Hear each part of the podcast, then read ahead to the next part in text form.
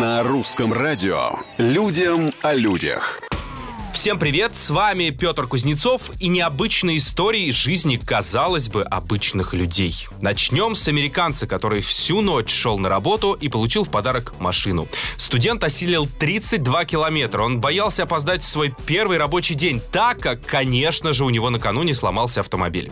Так всегда бывает перед ответственными мероприятиями. Парень в панике достал навигатор, посмотрел, как проложен путь и двинулся прямо с вечера. По пути его заметил полицейский, угостил завтраком, подвез и высадил у церкви за 6 километров до пункта назначения. Город маленький, поэтому история об ответственном сотруднике дошла до начальника быстрее, чем он сам. Глава компании выехал навстречу молодому человеку, и вручил ему ключи от новой машины за героизм, проявленный в первый же день работы. Людям о людях.